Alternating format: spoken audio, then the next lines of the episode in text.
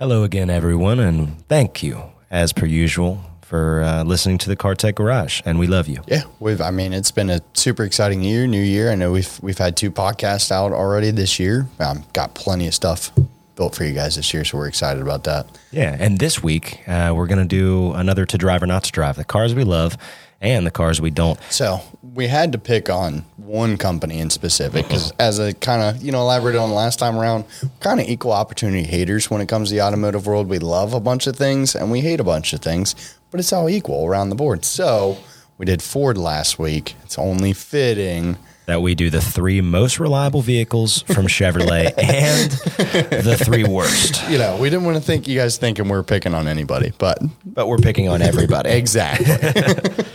All right, so first one up, I'm going to go ahead and fire away. You may disagree. I do not care. The Chevrolet Cavalier, the 3rd generation only.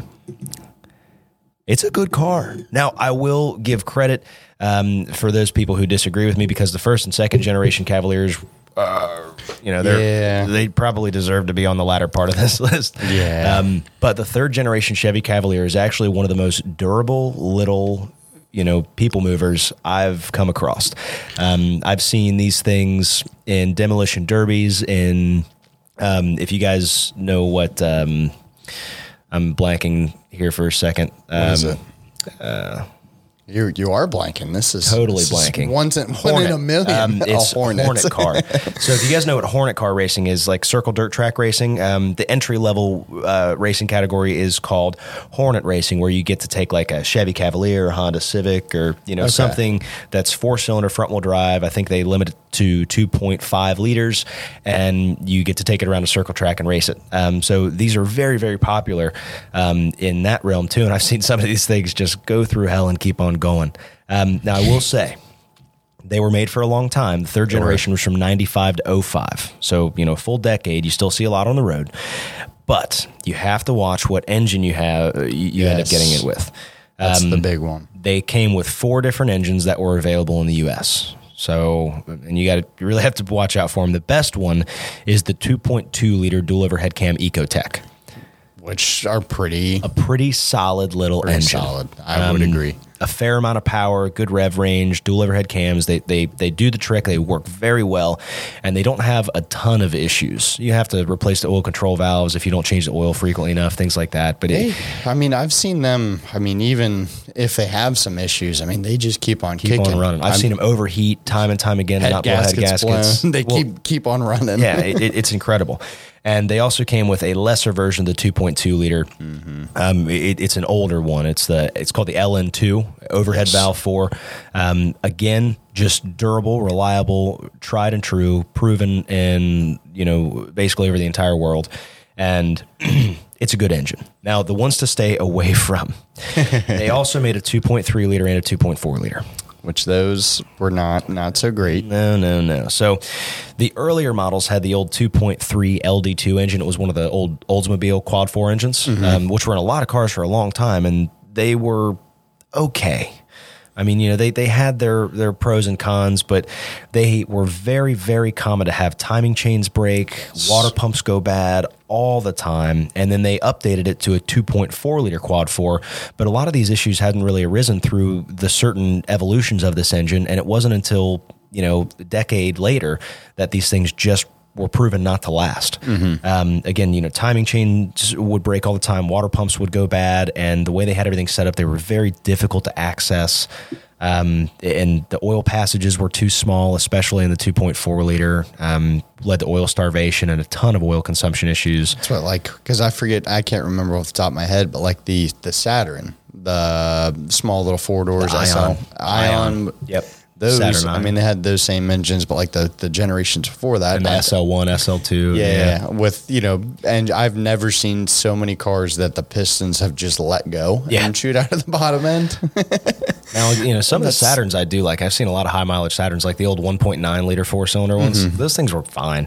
Well, there was only one good engine that Saturn didn't ever make, and that's the 3.5 liter that they put. That was actually a Honda. That's the best Saturn ever made. Yeah, but the engine usually outlasts the rest of the vehicle. Exactly, everything would just rust around. The engine would be fine. put a timing belt on it, you know. I remember the first 200,000 miles. Yeah, I learned that because I'm a huge Honda fan. You know, they're just simple, easy to work on. And that was seeing a, you know, a Honda and a GM. I was like, they finally got smart. It is funny. Like when you go to put a timing belt on one of those and you're like, oh, that's an ASIN. Yeah, that's... Wait, TK002? What? It's just one of those small little facts that unless you really know, because they do a really good job at trying to take all the Honda tidbits off that engine. But if you look at it, you know. It's a J35. All right, the next one up, Chevrolet Camaro, baby. Yeah, I actually just had one of these in the shop. I had a 92. Nice. And really, I know in our little Camaro to drive or not to drive, you know, we obviously labeled it to drive, but we said get the V8, but that's mostly because it's a lot more fun. The newer 3.6 liters are not the most reliable comparatively. I will pay a fair amount of respect to the old 3800 V6 that they used to stuff in the Firebirds and Camaros. I mean, the 3800s, those are just a good engine. I mean, they had their quirks to them, but they just kept on kicking no matter what was thrown at them. And they weren't very fast, but they would do a mean burnout. They had a pretty good amount of torque. They sounded good, too, for a V6. For a V6. Yeah, but it's a big boy. 3.8 liters, yeah. Low kind of rumble. I always wish they would have made, you know, supercharged version for one of those cars as well and kind of come out with one. I know it would have been a big waste of money on GM's part when they had the V8 out there. But they have the Grand Prix. I mean, the Grand Prix, the GTP or the GXP. Yeah, the GXP and the GTP. We talked with Cody, you know, one of our other podcasts. The GTP is the supercharged one. I think the GXP is the V8 one, the one that came with the 5.3 liter. Yeah, I'm sure Cody, if Cody's listening right now, he's like, swap the world with a 3.8 supercharger. Yeah, he's putting one in an S10. Is he? He's talked about a couple things. He's talked about it. I'm like, you're just going to be that guy, aren't you? Well, that is, you know, Cody, he's also one of those guys that has the skill and the ability to make it happen. We'll have to get him back on here one of these days. For sure. But yeah, the Chevrolet Camaro is still one of the best. It's very, very reliable. They've traditionally been pretty well built, except for the 70s. Yeah. And they've always come with about the most stout engine lineup from GM that they could muster. You know, they've always come with a plethora of different options to suit anybody's need. You could have a little pony grocery getter or an all-out fire-breathing monster.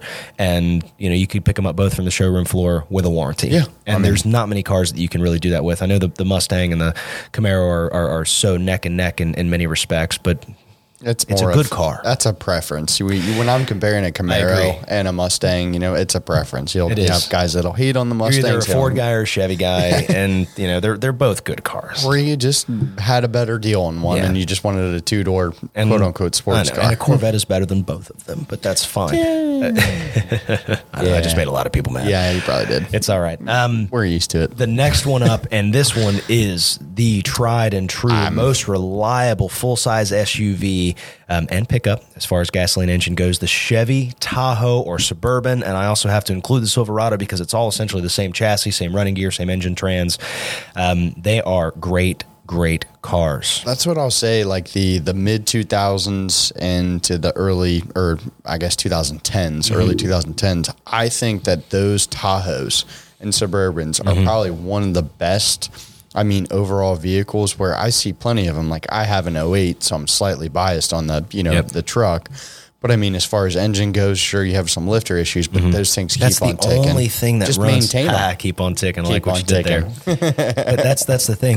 The engine and transmission setups are so durable, and the only thing that almost ever fails on them is the displacement on demand. And I'll pump the brakes a little bit on that one just because there are a couple transmissions that they offer, I think, in the trucks. Yeah, but they're no less reliable than anything else on the road. For the most part. It really depends. Like the 4L80 and the 6L80, I mean, both of those transmissions came in them, and everybody wants to hate on them, but think of how many of those there are on the road, how many don't fail until 170, 220,000 miles. And that's the only reason that you think that is the case, because there are so many of them with that many miles on them. To me, it's not even about the failures, but it's just about the drivability of them long-term, where the engines, they're stout. I won't argue the engines. Oh, yeah. I mean, some of the trans, they get sluggish. You drive one with 100 and something thousand miles on it. If you haven't changed the fluid, you haven't changed the filter, you get these weird shifts. Like even my truck has a weird kind of quirk to it every once in a while that it shifts. And I just don't like it. But I think I have the 6L80, if I remember correctly. Yeah, you have a 6L80 in yours. So the difference between the 4 and the 6L80 is just 4 speeds, 6 speeds.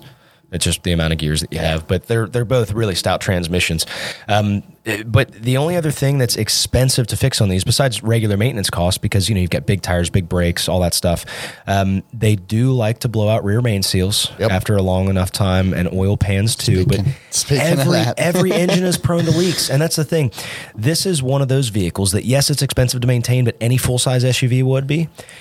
However, I always deem it worth putting the money into, because the only other thing that you have problems with is the oil pressure gauge will start to go crazy, and the oil pickup tube gets clogged. But again, that a lot of that's because of lack of maintenance. That's what I mean. Where like these things are well maintained, they just run forever, and even when you have to fix them, they're worth it, because you know you can get another 100,000 miles out of them. They just keep on ticking. I mean, obviously, if you have rust, I mean, the biggest one on the earlier generations, which they seem to fix later down the road, was brake lines weren't coated, so you'd have a lot of brake lines, a lot of fuel lines. 10 or 15 years.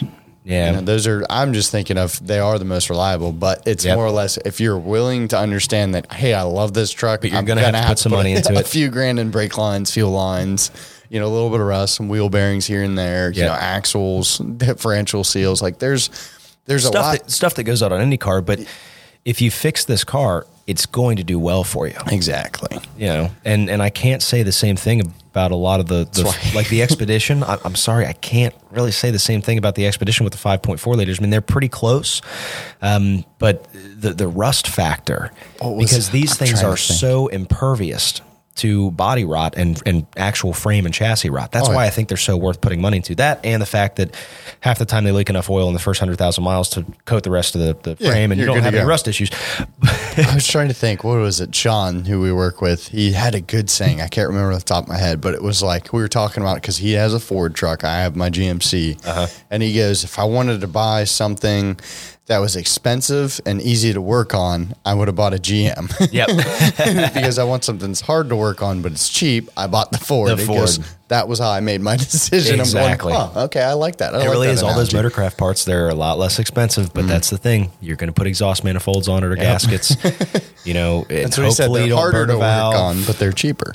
You know, and you know, you're in, you know, the engine and transmission will last well, but you're going to have to replace the shift linkage. You're going to have to replace the four-wheel drive actuators. I mean, it's just a bunch of nitpicky little things that are going to impede operation of the vehicle from time to time, whereas the GM, it might leave a drip of oil here or there, but it's going to get you where you need to go. And I like to look at, you know, most vehicles, if we're talking something you're keeping long-term, you know, on this list, and something we always keep in mind is, we're not talking about the vehicle that you bought and you only drive for 90,000 miles. We're talking about vehicles in the perspective. If you plan on trying to get this to 200, like 250, years. 3 years, keep it for you 20 want years. Your kids to drive this thing.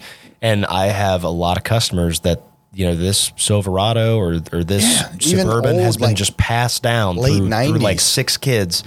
And it's amazing. Clean. And they're so clean. Like, there's I think so much we have room. A 97, I think, that comes into your shop that I've worked on a couple times. That's just, it doesn't even look like it's ever been used. I mean, the interior looks immaculate. The exterior the looks black one, right? Yeah. Oh my gosh. Yeah. That one is, I know exactly which one you're talking about. I just hopped it and I'm like, her car is just so clean. Usually and these are beat to death too. And like the old ones, they still roll in. Kids have been in the backseat throwing popcorn everywhere. And I'm sitting here, I'm like, well, you know, it's got 250,000 miles on it, and you probably put some ball joints in it and things. You're like, I'm just going to take it down to Florida and you can look at it when I get back. I'm like, oh. And I see him a week later. I'm like, did you make it down to Florida? Okay. They're like, oh yeah, it was great. No problems. Don't have a problem with it. Shit. That's why I laugh. Cause was it, one of our other coworkers, he has an Expedition, which notable in that case, but I would prefer the Tahoe and Suburban over. So he says I would just change the oil and I'd be able to drive this to Key West. Yep.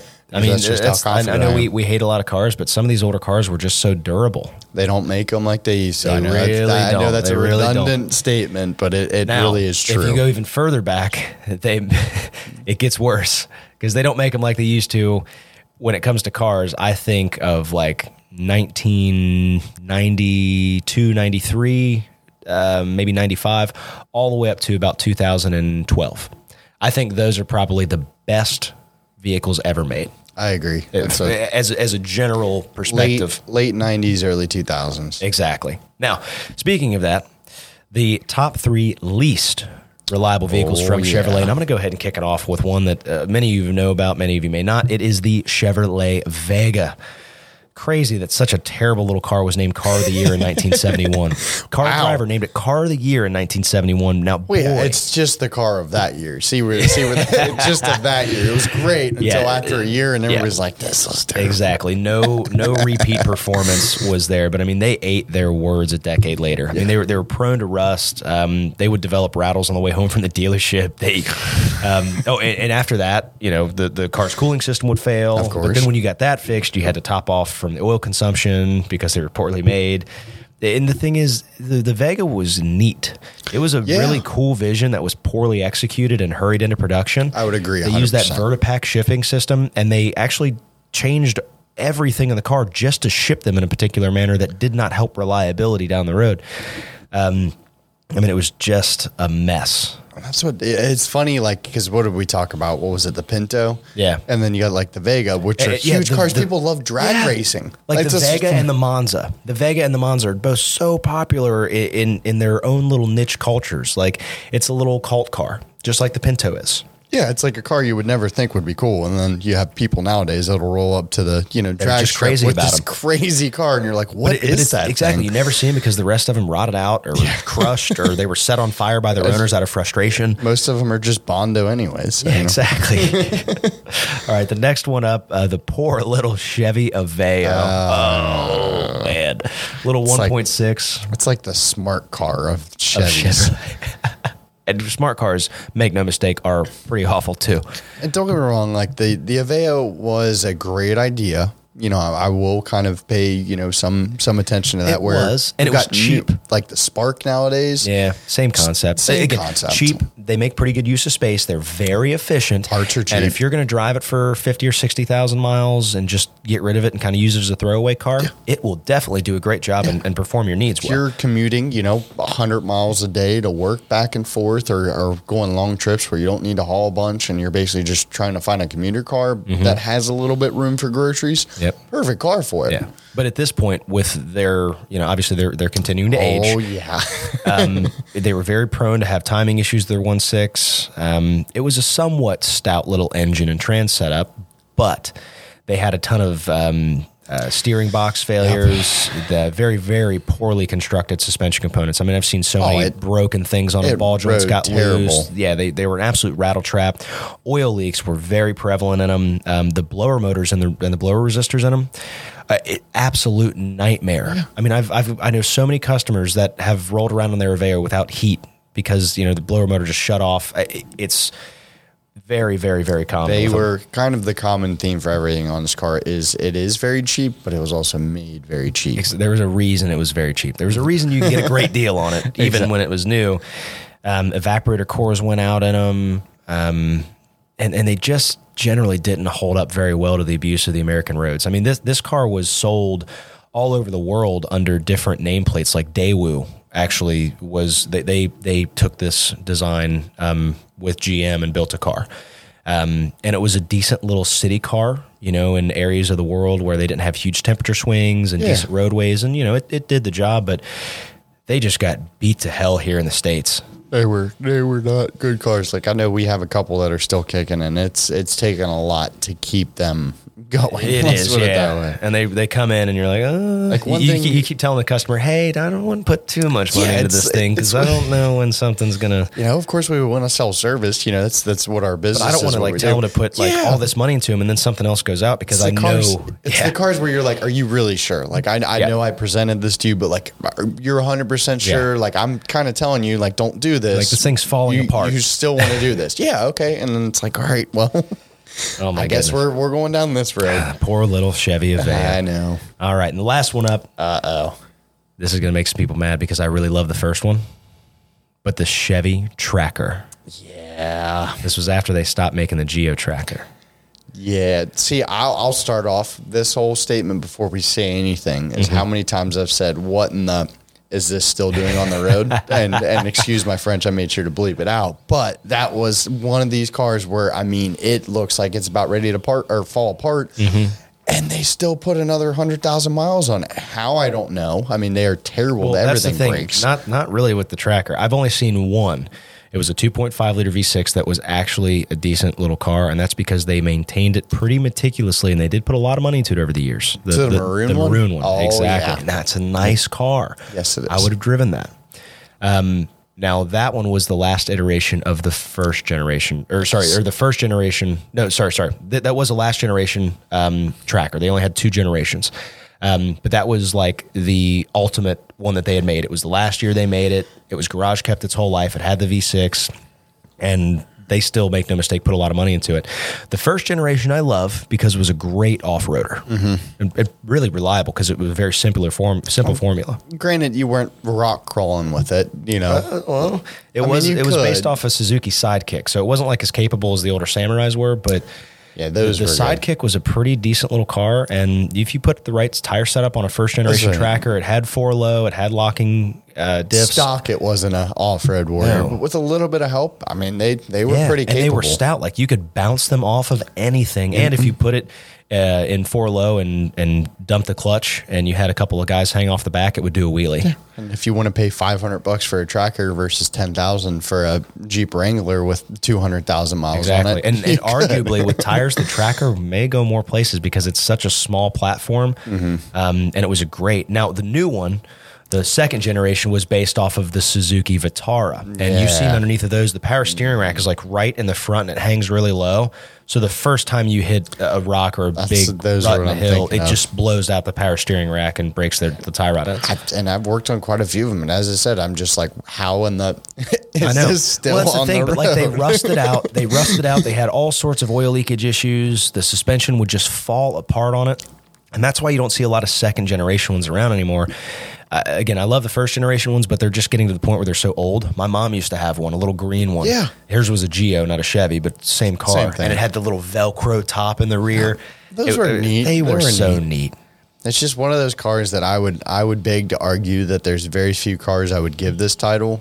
Around here we have rust, so that's a different perspective. But from my experience with the Trackers and the generation we're talking about, is it's like the most reliable, unreliable car. You know, like it keeps on going. Everything breaks, but somehow you can just keep driving. Well, that's the thing. A lot of cars can follow that. I mean, think about all the junk that we've seen, because obviously that car was on a list of the least reliable ones. And I've seen a lot of these cars that are on all of our least reliable list still pull up to the shop after I was certain they weren't going to last another week. And I even told the customer, like, I cannot vouch for this car. No. It's getting to the point where it probably shouldn't be on the road, and they just don't listen to me. Yeah. And I mean, who am I to tell them? You know, right? I mean, I know I do this for a living, but it keeps rolling, and I understand that. We advise. Yes, we advise.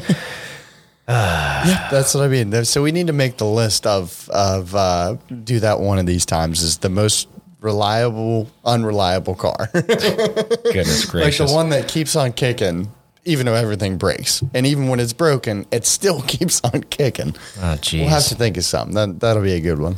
That'll be a tough one, though. That really will. Like a car that just... Well, I mean, it's really anything that just has a reliable drivetrain. We're the most unreliable reliable. I mean, I guess it depends on how you use those two in a sentence. So on the radio show, this week's trivia question is going to be, who was the first American to break the 400-mile-per-hour barrier? If you want to ask any of that to your friends, it was Mickey Thompson. Oh, I was going to guess Max Gundrum. There we go. I was going to go do it today. I thought it was me, but I guess it's not. Mickey Thompson, way back in 1960, driving the Challenger 1, 4 supercharged Pontiac engines in a streamliner. Yes, indeed. That's a wild one. Everybody, thanks so much for listening to the Car Tech Garage once more. Oh, yeah, and another note, this year, as I said, we're kind of picking up things and start doing a lot more. Would love for your guys' support. Make sure to subscribe to the podcast. Check us out on Instagram, Facebook, TikTok. We're doing a lot with that, too. And recently, we have a Patreon as well. So, if that's something you guys are interested in supporting us and maybe some couple of episodes on the side or whatever the case is, just let us know and be sure to support us. Keep cars interesting. Yes, sir.